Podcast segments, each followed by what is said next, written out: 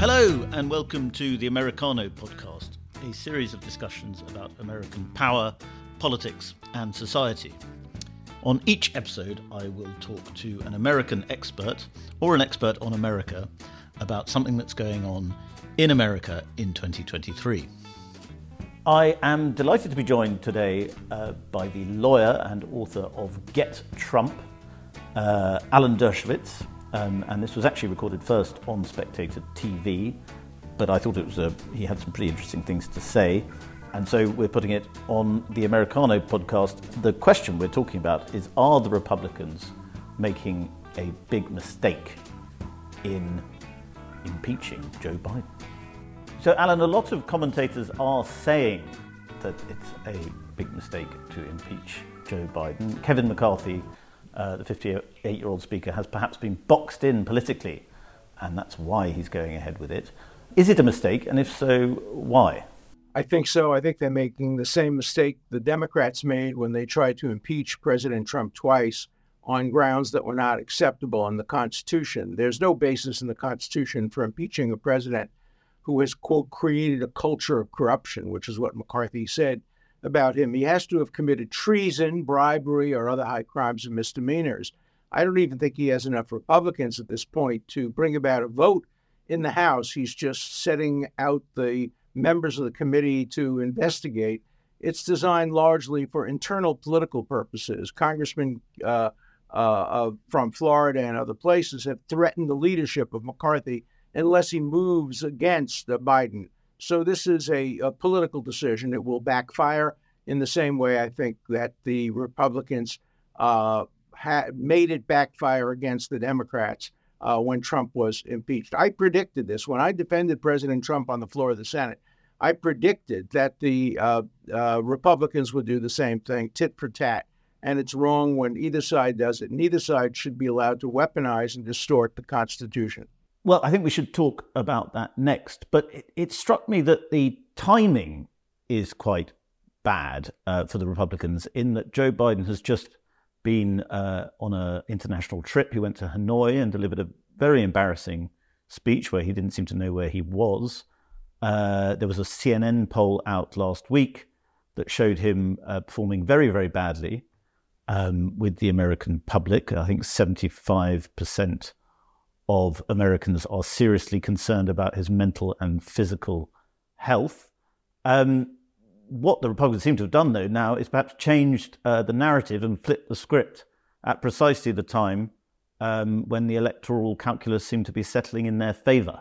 Both sides are doing that. Both sides are scrambling the electoral calculus. The Democrats are trying to indict President, uh, uh, former President Trump. They're trying to remove him under the 14th Amendment. That too distorts the Constitution. Uh, both sides are trying to use the Constitution to improve their electoral chances. And I think in both cases, they may actually uh, backfire.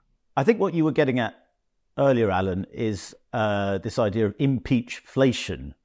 Uh, that was meant to be a uh, emergency mechanism um, in the U.S. Constitution is now being uh, cheapened since we've had this is now the third um, impeachment inquiry in four years, um, and that it ties into exactly what worries Americans most about their politics, which is that um, it's completely dysfunctional. Um, and it's just two sides uh, using legal mechanisms and all sorts of dirty tricks against each other, um, and that the political system is broken. Uh, is that not the real problem here? Yes, in fact, James Madison, the father of the Constitution, said that misusing impeachment would turn the United States into Great Britain. Uh, because in Great Britain, it's very easy to get rid of the prime minister just a vote of lack of confidence, uh, as we have seen over the years. And the U.S. presidency was supposed to be stronger and more enduring than the prime ministership in any parliamentary country. And so Madison rejected the concept of impeaching a president for maladministration or for doing the kinds of things that the uh, Republicans now claim that President Trump, uh, uh, uh President Biden has been doing, and that and the uh, Democrats claim that President Trump was doing. Um, great Britain's a great country, but uh, we have a different method of ridding ourselves of the chief executive than Great Britain does. Lastly, Alan, I don't know if you've seen this slightly eccentric story uh, about the Libertarian Party, which is actually America's third largest political party.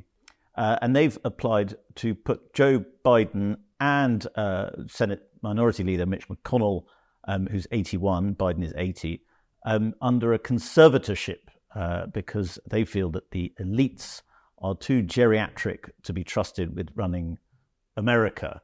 Um, it's obviously a bit of a stunt, uh, but firstly, with your legal hat on, uh, do you think it's actually feasible?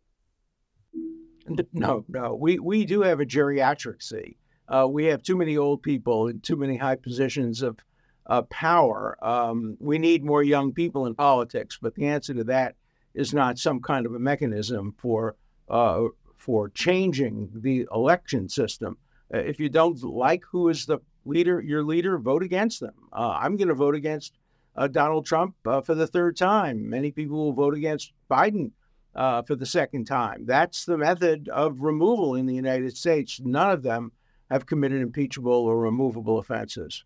Alan Dershowitz, uh, author of Get Trump. Thank you very much for joining us. Thank you very much for listening to the Americano podcast. I would like to thank my brilliant producer, Natasha Feroze, and the rest of the Spectators broadcast team. If you like the podcast, please leave a review on whatever platform you are listening to us on. Thank you very much. God bless America.